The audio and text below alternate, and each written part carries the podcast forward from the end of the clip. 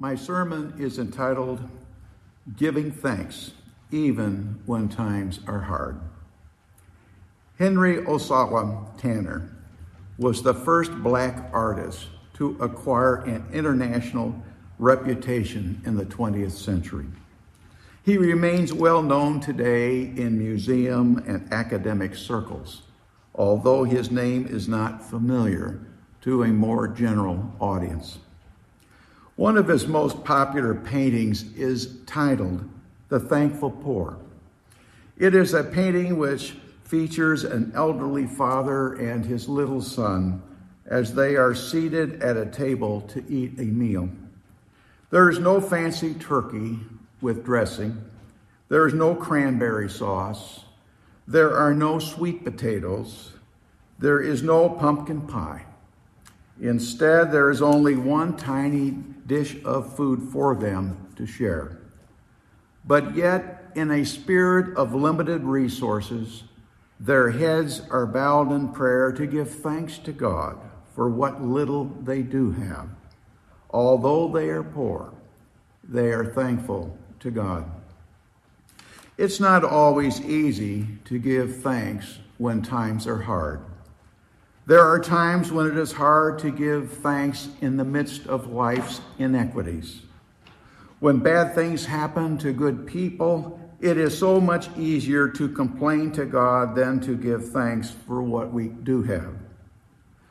A magnificent passage in the Old Testament is a psalm of joy by the little known, seldom read prophet Habakkuk. He lived during a time of extreme adversity, probably around 600 BC, when a dying Egypt was beaten into submission by a growing Chaldea. The Battle of Carchemish saw the two nations engaged in mortal combat. Prostate Judah now exchanged masters, Chaldeans for Egyptians. Chains of bondage were now clutched by new hands.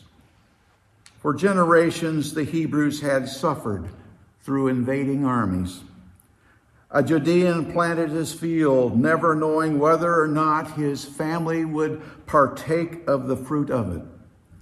People existed from day to day, always fearful that a marauding band of people would burn the village, plunder, and kill. An agricultural people, the Judeans depended upon the land, crops, and herds. And when these failed, starvation came.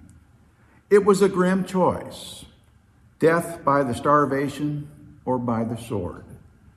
And in the midst of this affliction, Habakkuk affirmed, Though the fig tree does not blossom, and no fruit is on the vines, though the produce of the olive fails and the fields yield no food, though the flock is cut off from the fold and there is no herd in the stalls, yet I will rejoice in the Lord. I will exult in the God of my salvation. God the Lord is my strength. He makes my feet like the feet of a deer and makes me tread upon the heights. Here is giving thanks even when times are hard.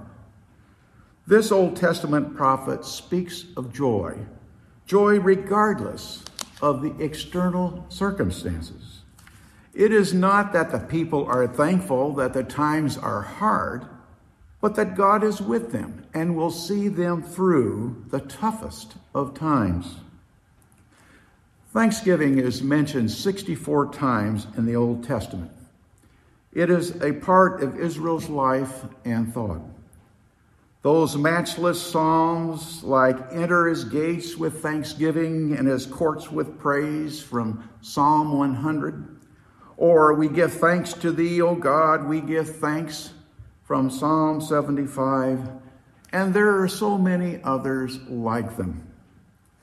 Where and when were these literary gems compiled into the hymn book of Judaism? During a period of plenty when crops flourished and good government prevailed? No. these psalms brought together, usually composed during the lonely Babylonian captivity. As it says in Psalm 137, by the waters of Babylon, there we sat down and wept when we remembered Zion. Yet, during the exile in the strange land, the Hebrews still wrote poems of praise and thanksgiving. That is giving thanks, even when times are hard. So, too, we need to remember the pilgrims who left England. They had planned to leave in the spring of the year, heading for a new home and hoping to land somewhere along the shore of what we now call Virginia eh, or North Carolina. They got a late start as things happen. As we know, best laid plans can often go astray. The ship in which they started across the Atlantic in 1620 sprung a leak Feeling it was no longer safe to cross the Atlantic in that ship, they turned around and went back to England and transferred all their possessions and all their belongings to another ship, one that was called the Mayflower. It was long past May, and by now all the flowers of May were gone when they finally started out a second time. The Atlantic was stormy that summer and the storms blew their ship north of the route that they had intended to take, so that the landfall occurred in the fall of the year in Massachusetts rather than in Virginia. They had intended to arrive in time to have a full growing season before winter. They had expected to be far enough south to have a mild winter. They did not get anything that they had bargained for. They arrived in one of the harshest climates on the continent and they arrived late in the year. Therefore, it was impossible to grow any more food, so they had to find a way to try to survive a full winter on the leftover provisions that were only meant to carry them across the Atlantic.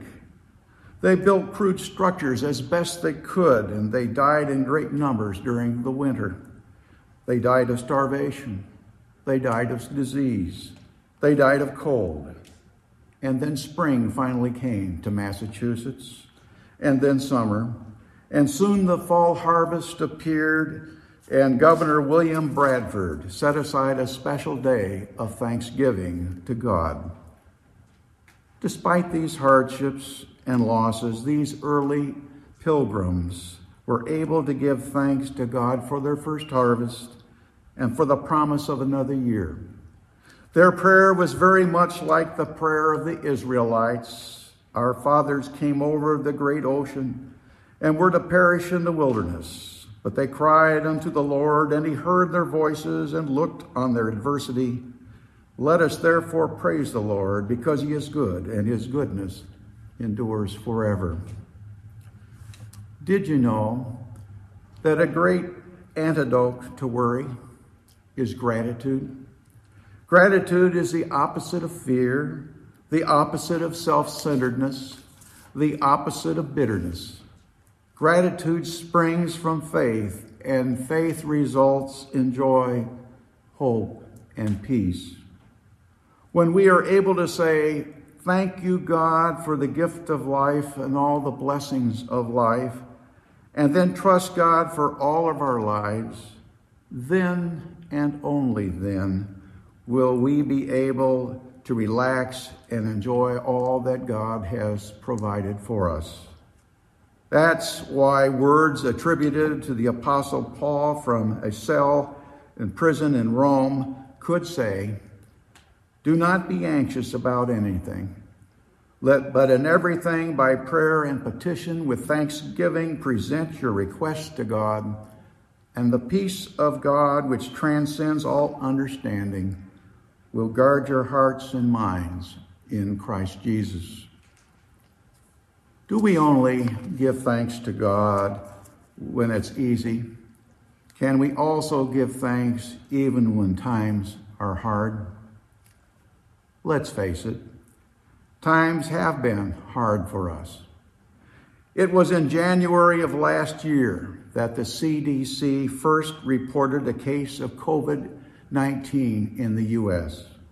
Since that time, there have been more than 46 million cases of COVID in our country and more than 750,000 deaths. Worldwide, there has been more than 250 million cases and more than 5 million deaths at this time. Even many of us who have survived COVID still feel hard after effects that are called long haulers. Chances are that at some time in our lives, each of us has suffered a serious setback. It may be a financial or a career setback. It may be a physical or spiritual setback. It may be a social or mental setback. Churches are not exempt from setbacks either, which can be seen by our current financial situation and our need for greater giving by those in our congregation able to do so. There are many other churches struggling to meet their budgets this year. Families are not exempt from troubles either, nor communities. Jesus never promised that we would not have troubles. And in such times, our faith in God is challenged, and we too, like Judah, need to find the strength to give thanks to God when times are hard. A pastor known for his pulpit prayers always found something to thank God for, even in troubled times. One dark, stormy day, when he had experienced some personal tragedy in his own life, his members said, Surely the pastor will have nothing to thank God for on a morning like this. But as the pastor began his prayer, he said, Lord, we know that this is a dreary morning, but Lord, let us learn from our troubles and be reminded that it has not always been like this. You have given us days of sunshine, and we have enough faith to thank you ahead of time that it will not always be like this in the future. By your grace, we believe that there is a bright side somewhere and that the sun will shine again. We believe that new life is possible, and you leave, you have the future in your hand. We believe your grace has brought us safe thus far, and we believe your grace will lead us home. Amen. My friends, even in dark times, there is hope. There will be a brighter day or, as Pastor Melissa said in her sermon last week, we do have a future. Just think. Life looked bleak when the stock market crashed in 1939, followed by the Great Depression. Times were hard in the 1940s when the world was threatened by the fascist regimes of Germany, Italy, and Japan. Times were scary in the early 1950s when children hid under their school desks during the infamous duck and cover drills, when school children would have to duck under their desks when a hall alarm went off in the midst of the Red Scare during the Cold War. Times have been scary for us with the COVID pandemic. Though the miracle of, through the miracle of medical science, there are life-saving vaccines that will now be available, even for children from five years old and older. There's the prospect of putting this latest pandemic behind us if only the rich countries of the world like us will send vaccines to the poorest of nations. Good times and bad times will be with us. But I am reminded of a song by Andraé Crouch, whose chorus goes, Through it all, through it all, I've learned to trust in Jesus. I've learned to trust in God. Through it all, through it all, I've learned to depend upon His Word. Yes, it is as followers of Jesus that we experience the divine life and power of God that fills all things. It is as followers of Jesus that we're able to endure cr- incredible hardship and overcome enormous personal obstacles. It is as followers of Jesus that we're able to share the love and grace, hope and peace and forgiveness of the Lord. It is as the followers of Jesus that we're able to step out in mission and share the gospel in both our in our words and also in our deeds of generosity to others. My friends, even when trouble comes, Jesus is always with us to help us meet and overcome it.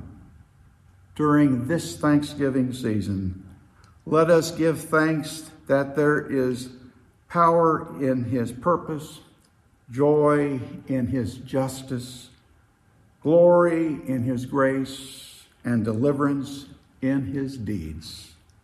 Praise be to God. Amen.